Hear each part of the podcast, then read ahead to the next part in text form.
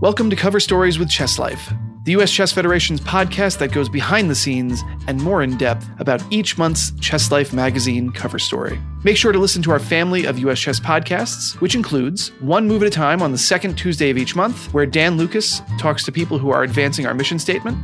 Ladies Night, which drops on the third Tuesday of each month, hosted by our women's program director Jennifer Shahade, and on the fourth Tuesday of each month, Chess Underground, hosted by our assistant director of national events, Pete Karagianis, in which he examines the game's eccentricities, peculiarities, and theoretical novelties. All can be found at the podcast link on Chess Life Online at uschess.org, or you can subscribe via iTunes, Google Podcasts, or Spotify.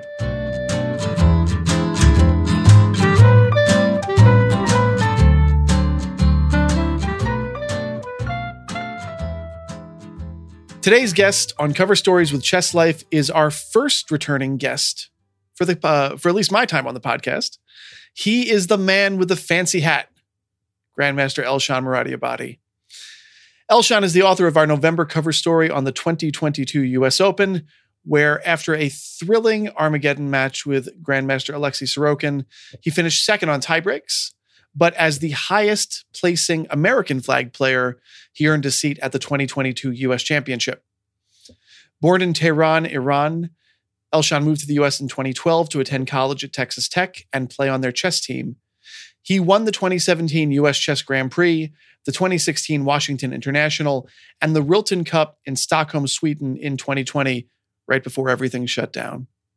His most recent tournament was the US Championship, where, well, well, let's just say things didn't quite go according to plan. It was really bad. You don't need to sugarcoat it. I, I, will explain it later on. It was a disastrous tournament, but you don't need to sugarcoat it. That's fine. yeah. Uh, I think not going according to plan is is is it's a it's a okay clean way of putting it. but yeah. Well, we'll we'll get to that.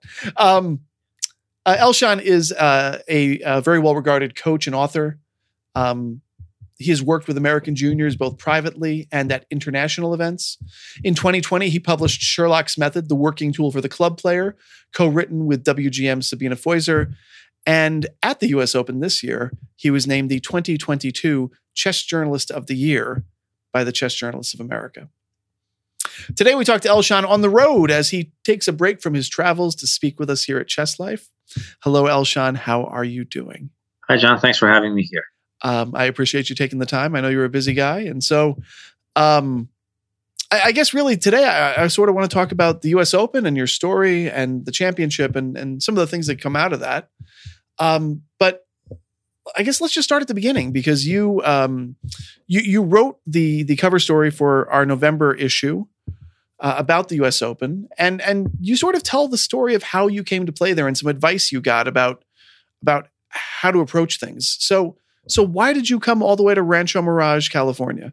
I don't want to contradict myself from this story, but the very driving force behind it was that I didn't get to play US Championship in 2020.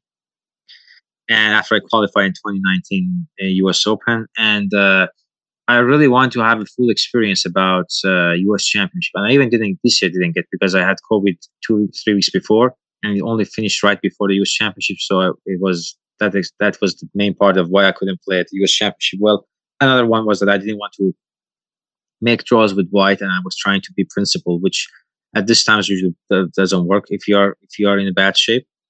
Um, but that being said, uh, I I really haven't been in the arena like uh, Truman. Uh, sorry, not Truman. Sorry. Uh, uh, uh, not Roosevelt. Sorry, Roosevelt. My bad. Teddy Roosevelt said in his uh, famous, you know, uh, address in the uh, citizen in a republic in Sorbonne, France, in 19, I think. Oh, uh, I, uh, I keep forgetting these things now. Brain fog after COVID. Uh, you're, you're, you're not the only one. Yeah. Yeah. still there. You know, being in the arena is very, you know, the feeling is is thrilling. You know, feel it's it's there's no I cannot attach it financial value to it. I cannot attach a dollar value to it. I cannot say what comes out of it. But the feeling, it, it is a thrilling feeling of feeling being alive. You know, that you can take part in something that is meaningful to you. I mean, yeah, U.S. Championship went disastrous. Don't deny that. But I still got some good positions and interesting ideas against the best of the world. And uh, and because I can only play in the U.S. Championship via U.S. Open, then it becomes a very important special tournament. Yeah, that's that's one of the things that I, I really liked about the way you told the story in the article. Um, yeah, I mean, you know, the, the, U.S. Championship now is one of the strongest round robins in the world uh, annually, and and to get to get into it, I mean, you have to have a, a, you know a pretty high rating just to qualify by rating, but there are other ways in. Um, and and you know one of them is to win the U.S. Junior, but I, I think you're probably out of luck there. Um, but the other way is to win is is to be the highest ranking American at the U.S. Open. And as you said, you, you did this in 2019, but because of COVID, you ended up playing in the online version of that in 2020. Um, and, and, it felt to me, being at the Open with you and talking to you a little bit, um, that you you really were a man on a mission. Like you you you knew what you wanted to do, and and even your choice of schedule, I, I think, sort of played into that. What what did Alexander Shabalov tell you about schedules? Ah, that that that part. We had that conversation uh, long ago because I started uh, my start, started dwindling. Uh, I was close to 2600 rated, and at the time I could play. I wasn't under U.S. flag while I was close to be a U.S. citizen, so I was a I was a permanent I'm, I was a permanent resident of the United States at the time. So, and I knew I'm going to live here, but I don't know why I didn't change my flag at the time. It was a bit of also political issues back in Iran, and didn't want. I was worried what can happen to my family, and anyways, um, so I was, I said, yeah, you see, now it's too strong and I, my rating has gone down. I can never play. And you say, well, there's US Open always, and you can always have a shot. And this is um, US Championship 17 when Sabina won. And we had this conversation uh, at, uh, uh, it doesn't, the Sub Zero bar now is bought by the, by, by the club. And the closing ceremony after the players were there and they were hanging out there. And that started there. And then later on, we talked further in 20 because I played the US Open 2021 as well, which was in uh, New Jersey. Right. Yep. Uh, so uh, yeah, and that was uh, the nutshell. That's where the, the idea came from. So after all these conversations having with him 17 and then 2021 just came there that Shaba was like, this is the way, this is the way you go. You have to beat everyone who is lower than you and get to round six or seven and then play your best just one game at one game one game at a time and know that uh, you can prepare you can rest and relax and play a, just a regular tournament. And he proved right at least in my case. Yeah so you you played in the traditional schedule um, which mm-hmm. uh, for for a traditionalist like me I, I, think is is one of the beautiful things about the us open. And unfortunately i think uh, i don't know how much longer it's going to be around. Um, they're not for so long as I was. There. Yeah, I, I, think there's only a few more of the the full nine day schedules available. Um, but um, you you did you followed Shabalov's uh, his prescription to a max uh, to, to, to the maximum. You you played six games against lower rated players. Um, not, some of them were were uh, easier than others. Um, but at the end of the day, you you came through with six wins out of six. I think you were the only perfect player after six rounds. Is that correct? Yes, that's correct. Yes. So, what is it like feeling that pressure? I mean, you, you know, in the traditional schedule, the, the next highest rated player was, uh, I think it was IM Tim Taylor, who's rated about 2275 US, uh, US chess. So, there was a lot of pressure on you to to win out, to win every single game. What is that like, you know, being a grandmaster and having to play down but win every single round? the, the hardest part is that like when you go to these open tournaments and weekend tournaments and all of that, you you want to basically win as fast as you can and win the money, right? I mean, like it's all about you don't really care. You don't win so much rating or anything. And this was even this, these are unrated games, right? These are not affiliate rated even. So you just want to you know be done with it. And but then after the first couple of rounds, I started thinking, you know what? I actually have to sit there and I don't care about what my opponent's rating is. I'm just sitting there and trying to play for four hours on good chess and grind down my opponents. And it gradually my game's quality started to improve. I had one bad day in round five, but round three, eh, relatively, I made a small mistake round three, but round four was solid. Round uh, six was also solid, and round three also. So okay, first two rounds weren't really the the difference. The gap was too wide to you know to really right worry too much about uh, what can happen in those games. So the only I only had the one bad day round five and and and uh, yeah, yeah. Just uh, there is lessons that don't play hippo. I think don't play the hippo from that one.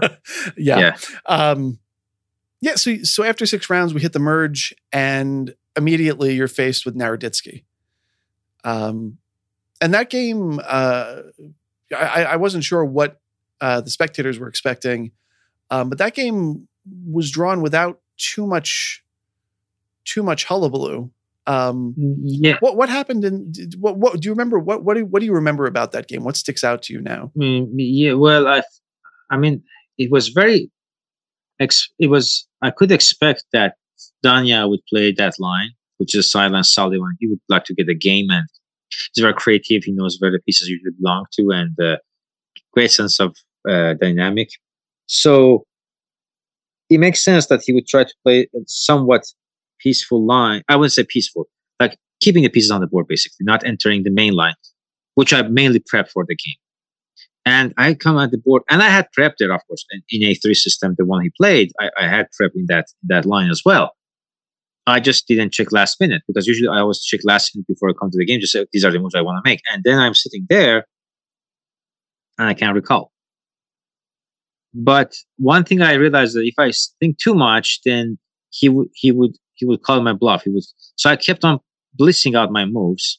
I played a sub a suboptimal line, which I knew is not that great because I analyzed back in 2018 from I saw a game of Christopher Euclid with white pieces against Sergey Azarov. At the time, Christopher wasn't the, t- the strong up and coming GM he's now.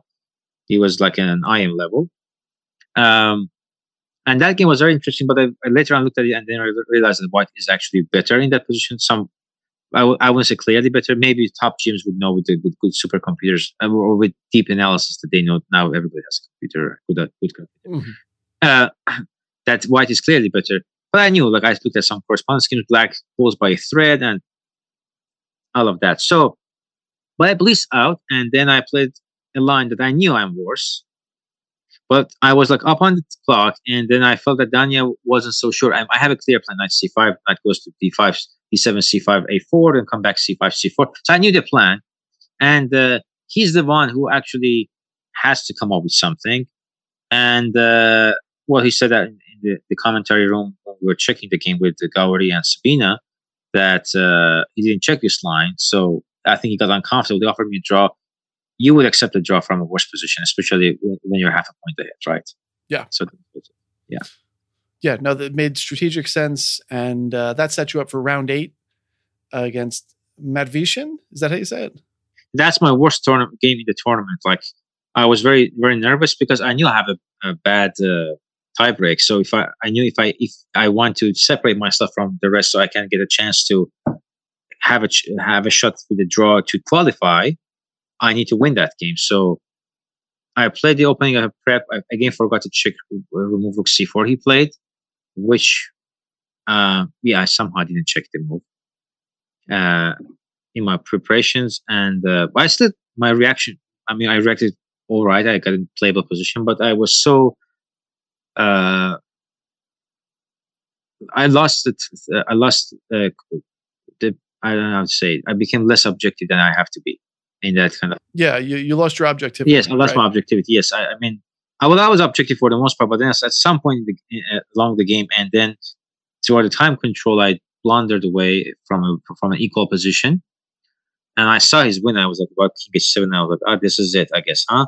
I was like thinking to myself and then he gave me the chance to, to sacrifice my queen and i found this and then I, I thought i think he has one very difficult way to win the game but then uh, he didn't find it, and I found this very beautiful move G3 Rook B4 idea, which I'm very proud of. And like I, could build a fortress, and he offered a draw, and I survived that one.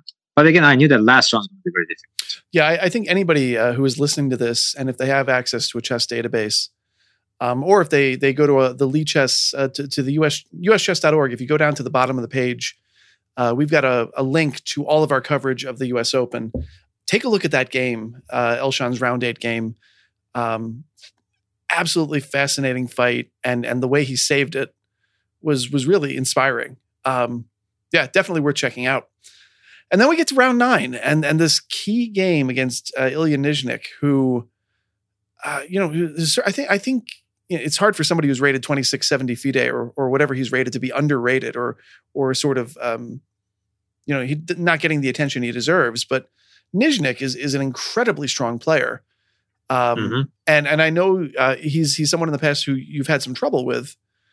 Um, yeah, I, have never won a game against him, and in general, I'm like kind of like his client actually. Yeah, yeah, that that's he, he's uh he's he's a pretty tough customer. And and to make matters worse, you had Black, um, and you also knew you had the worst tie breaks out of all the Americans who who could possibly uh, qualify for the for the U.S. Championship. So yeah, and within half an hour, as I think I put in the story, Rosenthaler was losing. So it was it was absolutely clear that I'm not gonna make it make it a tiebreak, make it to the Armageddon if I make a draw. Right. Like within a half an hour into the game, I knew I'm not making it because Rosenthal was losing. And so you extensively annotate your your round nine game against Nyzhnyk in the article. Um, very good annotations, as always, educational. I mean, I expect nothing less from the chess journalist of the year, but we'll we'll talk about that in a moment. Um, so so I mean, in a thumbnail, like looking back, what what what do you what do you remember about the game? What sort of stands out to you now? You know, uh, three months later. Well, I was very nervous. It explains a lot of the. Uh, I, I, at first, I was very calm at the like I, I, was very happy that he was trying hard to beat me after he took me to c3. I was feeling very good. But then when I saw Rosenthaler is losing, I became uh, again lost objective, became very agitated. So I became I started missing a lot of those small uh, a lot of those inaccuracies that I put question mark uh, exclamation mark are that because of nervousness. Like I mean, he would just make him. I was like, what I was thinking like for ten minutes. Like immediately occurs to me that wait a second, this is not working. What I was thinking. So I had to, but one thing I give myself credit is I was making these comebacks during the game. I, I, I had energy and stuff. And that's one thing I was missing the US championship after COVID. I, within an hour and a half, I couldn't play after an hour and a half. Yeah. After that, I was, I was completely drained after an hour and a half. But here I had energy. So I was making these comebacks. You know, I was making these moves and I was still in the game. So then, okay, luck was on my side later on. Yeah. But it was, uh, I was extremely nervous after that, after Rosenthaler was losing, and I could see that uh, uh, Jacobson had advantage. And the game between, uh, I don't know how, I did, how did that game, was it a draw between uh, Schenk and uh, Naroditsky? It was a crazy game. I don't remember. I, I I think that was almost decisive. I mean, or, or supposed to be decisive, but I think at the end ended up in a draw. But that's very bad of me not remembering that actually. Uh, but anyways, this that seemed crazy. So I was like, there, there, there, there will be two two players. So I cannot. Which at, at the end, Jacobson won, and uh, the young man uh, Gabriel uh, Edelman, yeah, yes, he won too. So my prediction was right. I needed to win, and you did win. Um, and again, you know, uh, readers should definitely check out the annotations. Um, I, I, think you get a good sense of the battle of the of the nervousness and and also the triumph at the at the end of it. Um, you know, it was interesting being in the room there and uh, the the way that the the Armageddon uh, the Armageddon playoff worked because you know for for people who who aren't familiar with with how the US Open works uh, if there's a tie for first place there is an Armageddon playoff to determine who gets the trophy basically who who who comes in first and who gets the hardware. And Elshan uh, was facing off with Grandmaster Alexei Sorokin, uh, who you know who's down at Texas Tech. And the weird thing, and, and and I don't know, maybe you can speak to this better than I can, is basically that we were waiting for for an amateur game way down, like in you know in the, in the hundreds on the boards to finish. So we were waiting for all the games to finish. You didn't know when the when it was going to start, Mm-hmm. Um, and then as soon as that game is over, basically they're like, all right, it's go time. And, and now you have to play and you have to make your bid. And, um, it, it was kind of a, it was, it was a, it was a bit of a strange situation. Um, yeah, I, I lost focus. Yeah. So, so looking back, I mean, what, what was, what was the experience like for you? Um, I mean, you know, this, you telling the story, uh, there was a key moment in the game where you, you missed something and Sorokin got the advantage and, uh, took the full point to become the the winner. Yeah. Um, but um, what what was it like being there in the hot seat, so to speak? Well, I played the 2019 Armageddon, and I played it another one the same year against same kind of Armageddon against uh, Naroditsky, and I played some other Armageddons online as well. So it's not. I'm not that unfamiliar with it. I mean, I've played. Maybe this was the tenth Armageddon I played, and I, this was the second time I lost. So eight out of ten, or maybe seven seven out of nine. I don't remember. I think seven out of nine. It's not a bad score actually for Armageddon. No. Uh, I, I lost focus. I mean, I just got too too happy with the with, and if if it would have happened because I was still in the in in, in the zone to, to, to play. So if if the game would have happened within three hours after the game, I still would have had the focus. But after at ten, uh, and I didn't drink any coffee. So at we played around ten. I was sleepy. At some point during the game, I felt completely I'm, I'm falling asleep. Actually, like I lost like thirty seconds just trying to stay awake. So I, I didn't prep myself for it. So I knew it's gonna be late. I, I should have go back to, to, to where I was because I was staying at the same hotel where the tournament hall was. So I had to go back get some nap. They would have called me, right? I mean, somebody would say I shouldn't be here. I don't know. Right. But they said they would start right away, and I was like a little bit. Anyways, I just stayed around to come and congratulate me, and you know, had all these conversations and excitement, and everything around it. Uh, yeah, I, I lost. I I was in the zone when I got to the game, and then I was tired. So didn't drink coffee. Didn't so it was bound to lose. Uh, it was bound to happen like that. So I'm not that. It was me not being professional enough. And certainly, all credit to Sorokin, uh, deserving winner. Um, but you know, uh, I, I, think you you really achieved your mission in in Rancho Mirage. You you you got the seat in the in the championship, and we'll talk about that in a moment. But before we get there, I I want to talk to you about uh, something else that happened at the U.S. Open. You were named the Chess Journalist of the Year by the Chess Journalists of America. Um, certainly, as your editor, uh, I'm I'm incredibly proud of you for that. I, I, think you did some outstanding work for us, and uh, I was pleased as punch to see that you won it. Uh, what does what does it mean to be like the what does that award mean to you in the sort of the pantheon of of of, of victories you've had? Uh, actually, I have to say, I haven't been this proud. Uh, I think it is it was equivalent to to I won the U.S. Open, like qualifier this year. It was that important. I was so thrilled and happy, and I'm not good with celebrations, but I was very thrilled. And in my mind, it was such a big achievement for me. First of all, I started learning English when I was like when I started studying English when I was 18. Mm. So I was very late. I had exposure a lot to English language, of course, before that, but only seriously when I was 18. And uh, and uh, and I have to also thank you for all the things you've taught me throughout this time and putting up with my uh, with with my progress and mentoring me. Of course, no, I'm not, I mean it. Uh, I should say that.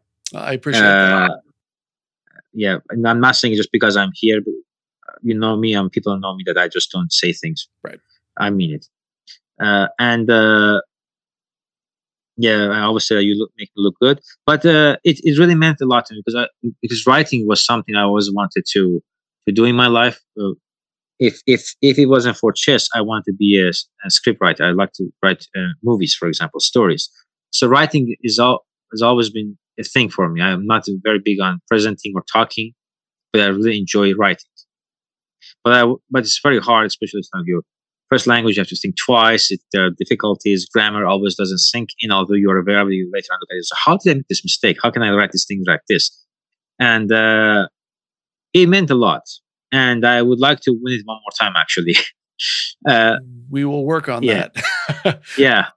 Yeah. I, I, I, would, yeah. What I'm saying is it meant, meant a lot to me because it's like branching out of uh, your comfort zone being a chess player and chess coach and do something completely different. It's like if you're acquiring new skills and tools, and uh, it's like an adult improver achiever achievement. So it, it meant it meant a lot to me.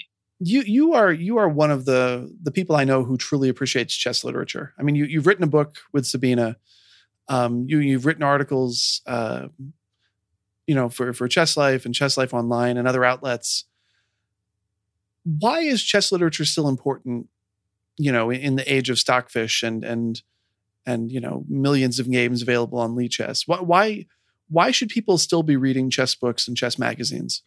Well, because of the connection. Because uh, you can go run Stockfish, memorize some lines, and go and play online. But what's what's the connection? I mean, I think we're we're taking out human factor there, and we all need a story. We all need where we come from, where, where the thought process comes, where the, where the surprises, why a player responds to some similar, apparently obvious moves to stuff spends a lot of time. Why why certain certain strategies are are adapted by top players in certain situations. So I think there is a story into it, and chess literature con- contributes to it. Like I, I, I feel bad. Like for example, all these great events nowadays are happening, and no follow up literature are produced over it. Like for example, the Fischer Random one was thrilling, but I'm just getting to see the games, some reports, and that's done. Yeah, no, as as as as a you know working chess journalist, so to speak, um, it, you can't keep up with everything. There, there's so many events, there's so much high level chess that, I mean, I can't I can't keep up with it. Oh, it's okay. Sorry, sorry. I'm sorry.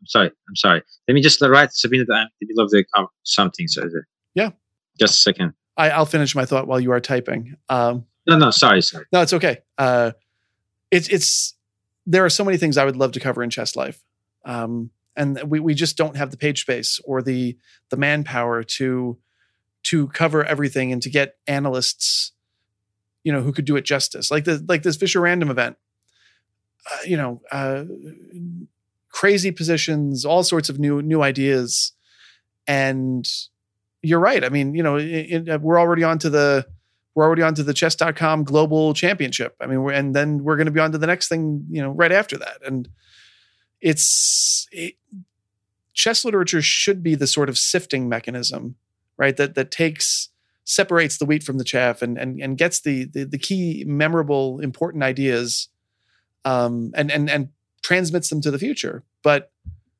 the, who has time? Well, for example, nobody spends time that how dramatic last candidates turned out. Everybody's focused on Magnus not playing, but if Hikaru wouldn't have lost his last game to Ding, it would have been Hikaru yep. versus versus uh, Nepomniachtchi. Right. So, and we, we have another American contender, and this is Fischer, 50 years uh, Fischer beating beating Spassky. I mean, this is this is a whole whole other show that you can think of, and whole story of, of chess, you know, the rivalry and all of that. And now he was becoming the mecca of chess, and I'm saying it openly and, and I believe in it, and I'm sure I'm right. Uh, so, uh, I mean, nobody even paid attention to that. Is are there books out about about the about the candidates? I think you know. I think there's maybe. Uh, oh God, what's his name? There, there are games books on game analysis, but something like telling stories around it? What, what's no. going on? No, there's there's there's and yeah, I mean the age of the tournament, but I mean tournament books are are largely a thing of the past, unfortunately. Um, yeah, and, and well, because no, nobody spends time on them, and then players come and go and just they see everything like a, another game. But you see, the, the, the, these events cause shift in paradigm without us understanding. We see so much going on nowadays around us that we don't realize that. But there are a shift of paradigms continuously happening in chess world because of these continuous story behind it. Yeah.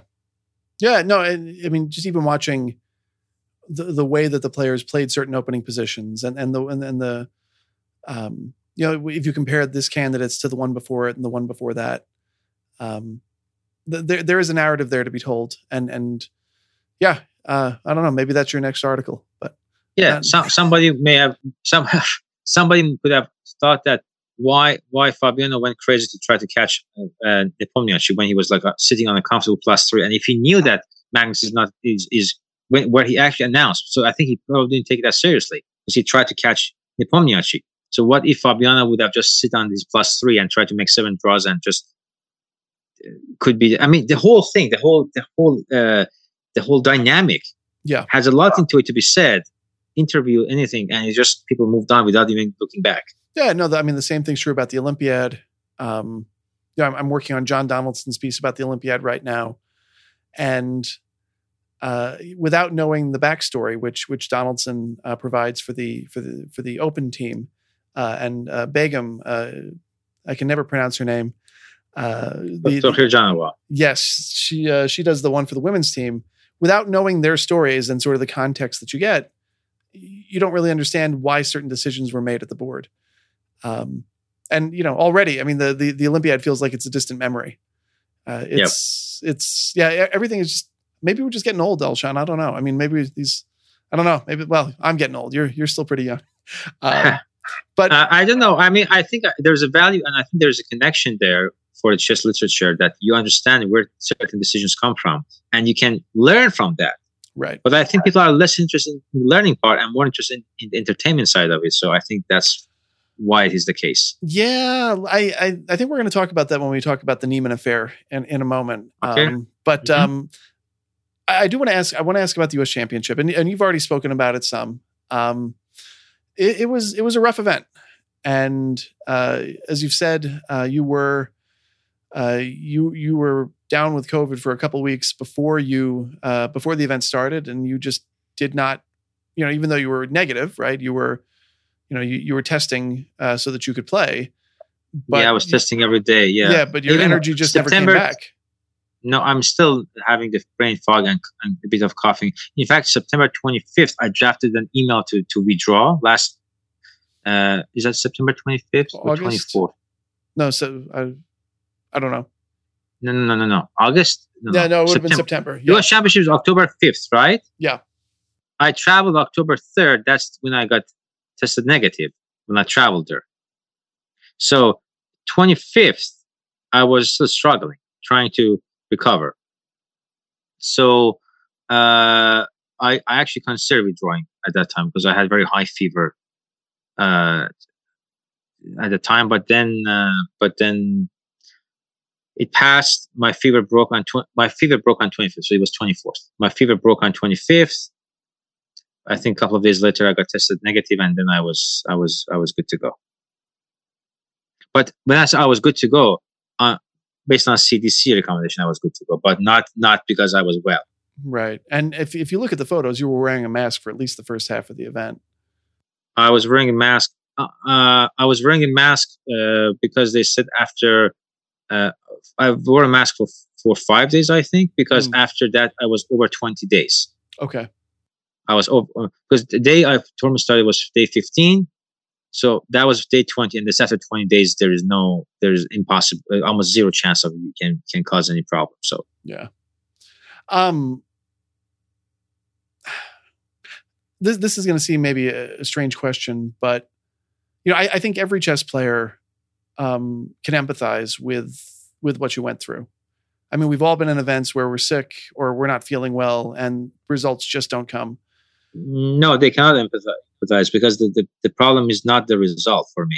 The problem is that I didn't want to sit at the board. That was a torture for me because I was sitting at the board, and in an hour and a half, I was gone. I couldn't see anything, and this was a torture. I knew I'm going to the board, not enjoying being at the board. Yeah, that that was the thing. I like something I was looking for was so much to be there, And then the joy was not there anymore. Yeah. Because I was beat sitting at the board. And that was the thing. It's not about losing 10 games. It's about the fact that I was sitting there, but I knew I didn't want to be there. And that was very, so that nobody actually can. I'm not trying to dramatize it, but the thing is not about the losing. No, game. no, it's, it's interesting to hear you say that because, you know, on the one hand, I mean, you know, I, I wanted to ask you how, like, how you feel like you recover from this, but it also sounds like, like in a certain sense there's not anything to recover from. Like you you like the the suffering is over because the event's over and now you can look forward to to sitting down at the board sometime in the future and feeling that joy again. Yes yes. Because like i was sitting at the board i, I would forget like in, within 20 minutes i would forget my prep. Yeah. Like i mean i spent all these hours prepping. I, I mean i was telling myself why am i even doing the prep so, like for example, and and then you know, then when you have this uh, all this brain fog, then you suddenly have uh, emotions kicking in. For example, against when I lost the ten moves against uh, uh, Dominguez, that day my ex-coach grandmaster Konstantin Landa passed away. I, I wanted to ask you about that yeah. I, I had prep and, and and i know that he's uh, he's an expert in uh, in, in petrov. I mean Leinier knows it in and I mean, inside out. But i saw this was so dra- traumatizing to me because the last conversation we had, I looked at Facebook. He just said, "I'm." He wanted to help me with 2020 uh, U.S. Championship. We prepped uh, some Petrov, which actually Sabina played. I didn't end up playing. So And then we said, I, am sick. I have to go back to to to Germany. To I talk to you later, and we never talked ever since. And we share the same birthday, so I just got emotional. Decided two hours before the game to play to play uh, that. I checked my files, but it doesn't make you a Petrov player over over two hours. So it, it was almost like an homage to your coach. Yeah. Wow. Which was which is wrong. Which is wrong. You see, but if I weren't emotional, I wouldn't have done. That. Yeah. No, no. I mean, it, it, it makes sense. But I mean, yeah, given given the frame of mind and and given that you'd gotten this news and you know to to an outsider it looks like you just you know something just went wrong and but as you were saying about you know tournaments and the candidates and and you know the, the value of literature you know there's always a context there that you don't know about just by looking at the moves in chessbase yeah well, well i mean i can't tell yeah i mean people go and put the games there without so people cannot sympathize and people and i received a lot of I'm, I'm sorry to say this but this was really saddening like even your friend don't understand oh, what happened this and that receiving all these texts which was like you really have to give the guy breaks really and that was really heartbreaking for me to see that people writing me what happened or stuff i received a lot of good uh, support which i really appreciate from the chess community but for, from some people, it was really heartbreaking, you know, without knowing the background story. You see, that's just the part. And, you know, they just, you know, write about it or post about it and everything. Not that I care as much, but at that moment, it, that moment it hurts. Now I see it and I don't care. I don't care what people post online. But the thing is, that moment it hurts because you're going through something which is beyond just the result of what happened. And, uh, and you see all of this, like without people without, no, so this is what it is. I mean, I, I'm, I'm at peace with it, of course. But uh, yeah. This is uh yeah the the the joys of living in in in the internet age with twitter and yeah. Facebook and yeah but yeah, but, so but again in a normal day i'm a rational day i would have never played petrov. Petrov wasn't even part of my prep for the us championship. Let's let's talk about sort of one of the the other elements of this us championship um and you know it, it's sort of i mean mm-hmm the Hans Niemann affair, the the the allegations uh, that that Magnus Carlsen raised, and then the rest of the chess world basically spent weeks toying with and playing with. Um, they they certainly cast a, a, a, pallor over the U.S. Championship this year. Um, you know the some of the the top players, you know, uh, Caruana and So and some of the others have all spoken publicly at various points about what they thought about Niemann and the and the charges. What was it like to be in the room while all of this is sort of going on in the chess world? I mean, did it did it make it a, a strange sort of situation? No, I didn't care. I had I had I was worried if my parents are alive, it's things happening in Iran, so I couldn't talk with them for days. So really, it didn't. Hans Niemann was the last thing in my mind the whole time you know, I didn't I didn't want to bring it up unless you brought it up. But I mean, this is I think this is also something that people aren't really aware of that you know you're trying to play in this US championship and and and you're physically not well and at the same time there is a revolution going on in Iran where yeah. your parents are. Yeah, I mean, yeah. So honestly, it didn't matter to me what was going on. I didn't check anything, all the twitters or anything. I didn't watch any of the commentaries. Not that they're all doing a fantastic job. I'm not saying that. Just I was like that was that wasn't what you were doing. Yeah. Yeah. What was I mean, was was it strange to play him knowing that the the, the scrutiny would be there? Uh my game was very strange, but uh I, I, I cannot deny that it, it gets to it gets to you as you are playing sometimes. Yeah. But uh, for the most part, I wasn't thinking about it. This wasn't in my head. But you know, at, at times, the thing is that it is against the players too. It's not only against him. Because I'm sitting yeah. there and when he makes a good move, it suddenly can trigger you. I was like, no, I mean it's a normal move. Any any grandmaster can make this move. But what am I making a big deal in my head out of it? So you see, just so it, it can affect you in that sense too. So I mean, I don't know. Some some others may not be affected, but it was affecting me. Some I was like, no, but it's a normal movie made. I mean, so I, I managed to beat it through the game, but uh, at, at at times it was getting to me, especially being that sick and emotional it was even worse. But uh, no, for the most part of the game, I was just playing my game. I was I was who I was. Let, us talk about the sort of broader ramifications of of the Niemann affair. I guess I guess that's what I'm going to call it now. Um, cheating is clearly a big concern for some for some of the world's top players. hmm Does that is that something you've worried about in you know in in modern chess? I mean, cheating online or or cheating in person. Uh, cheating in person, specifically, for example, in our open tournaments, we almost have no measure. So, I mean, St. Louis, it was good. It was pretty good. I, I'm sure there are rooms for improvement. I don't want to put ex- expense or something on the club, but I'm. This was the best possible that could be done, given that I mean there should be live co- uh, live coverage and everything.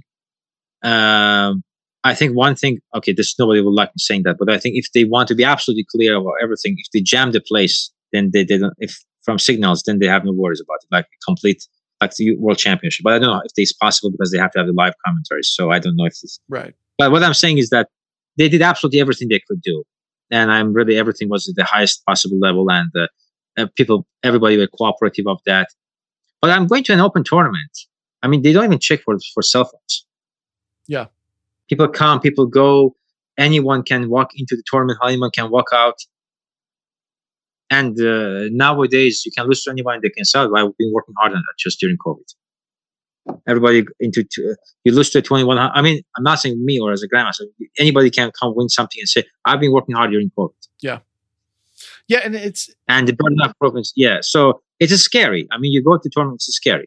it's it's it's hard to I, I struggle with it too. I mean, you know, uh, I'm certainly not playing for. I mean, you know, look, I'm I'm a, I'm a class player. I'm you know I'm I'm playing local tournaments, and I I never really think that anyone I'm playing is is is going to do that. But at the same time, it's hard not to be a little bit paranoid.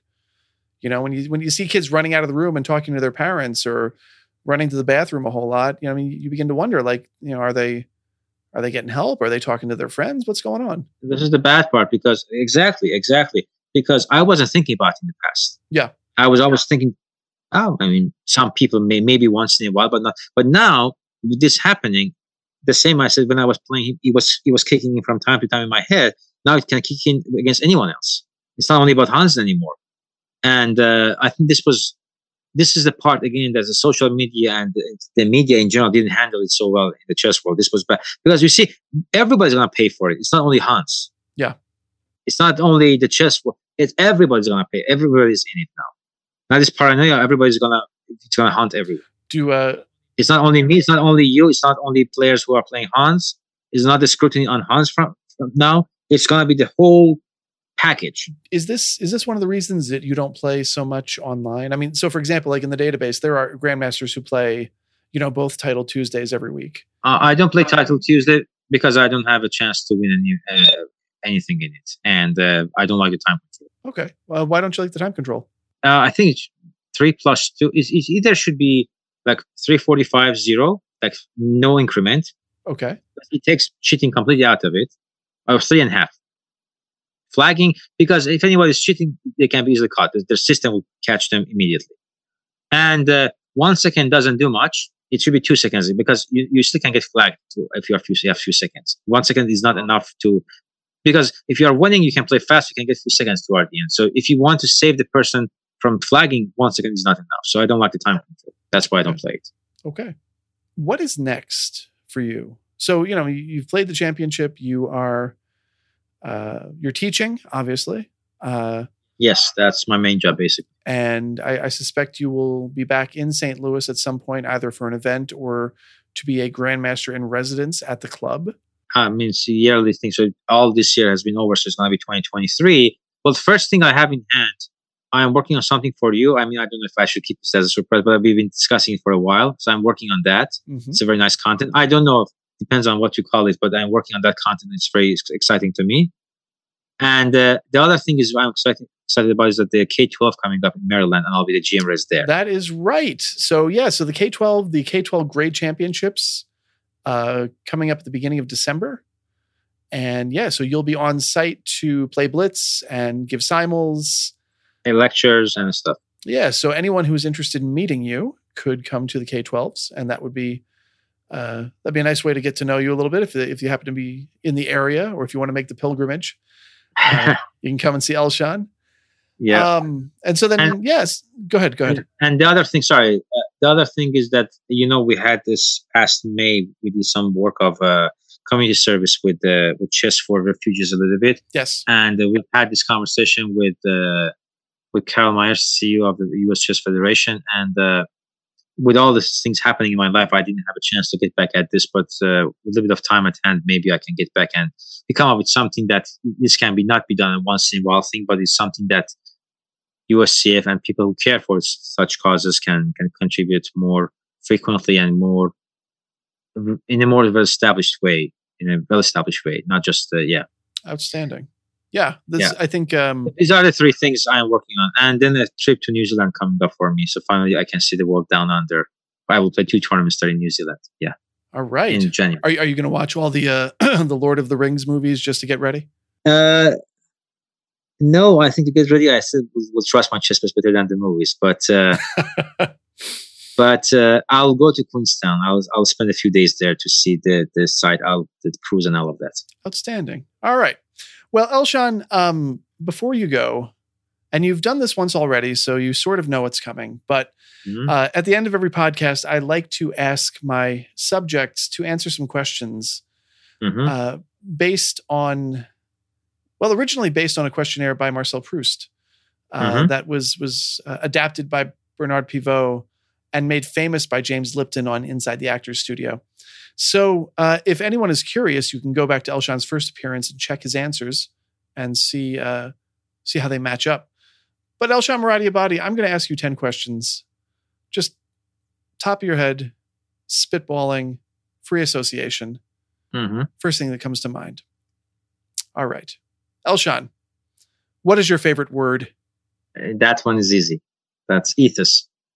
Ethos. Yes, All ethos. Yes, that I think that's the same answer. That's it's from the Big Lebowski. Ah, yes. Uh, I've never met anyone who is committed to dudeism as you are. Yeah, I am. Yeah, I'm trying to practice. It's hard, you know, with all the things going, life throwing curveball at you. But uh, I'm trying to. Yes. It keeps me sane. I yeah. Eh, th- There are much I can worse, tell you. mu- much worse life philosophies I think out there than than than that. So Yeah. Uh, what is your least favorite word? Least favorite word. This might might have changed over. t- Um, okay, it, it will be controversial. So I'm going to say my second least favorite word. Okay. Yeah, uh, ism. Anything ends with an ism. Okay, we call it dudeism, but any, I'm a little bit too much against you know constructed, you know, uh, or organized uh, beliefs. I had That's that's I, I had a I had a professor who um, Tom Alexander, if for some reason noted Dewey scholar and uh, Dewey and aesthetic scholar uh, Tom Alexander is listening to this. Tom always warned us about isms uh, when he was thinking of uh, philosophical schools of thought, but I think more generally, yeah, a- any sort of clinging to any sort of notion as as a uh, as a as a as a life buoy can be dangerous. So yeah, uh, okay. Let's put this way. So I, I can use one one here. Conformism.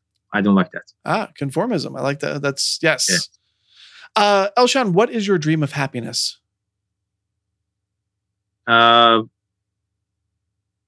I think um, I was just actually at the, at the French place. Uh, Mr. David Grimond, you know him. He's the head of association of the South Carolina Chess Association. We'll have a tour here in South Carolina, and they have a view to a lake, and it's a beautiful view uh, from their house. And I was saying that this is. I like to sit looking at such a view. I like. I love lakes. I love to have a view to a lake, and uh, uh, have my coffee or whatever drink I fancy to have, maybe maybe some alcoholic or non-alcoholic beverage.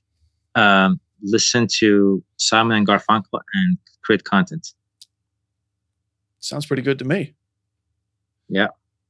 Uh, towards what faults do you feel most indulgent? Traveling. I would just call it fault. It's just my I don't know fault. Okay. It's can you a little bit elaborate on fault? So yeah, uh, like a character flaw, or or Ah. Indulgent toward a character flaw. Probably gluttony. yes, I- I- all of us these days. I, I definitely agree. Yeah. Um, whose face would you like to see on a new banknote? Uh, uh, That's I don't know what I answered last time. Teddy Roosevelt. Teddy Roosevelt. Elshan, what opening do you love? I don't have a favorite one. I cannot say. Yeah. What one do you hate? Scandinavian. Oh, shots fired, John Bartholomew. What profession other than your own would you like to attempt? Uh, other than uh, other than yeah, other than what you're doing, yeah. Um,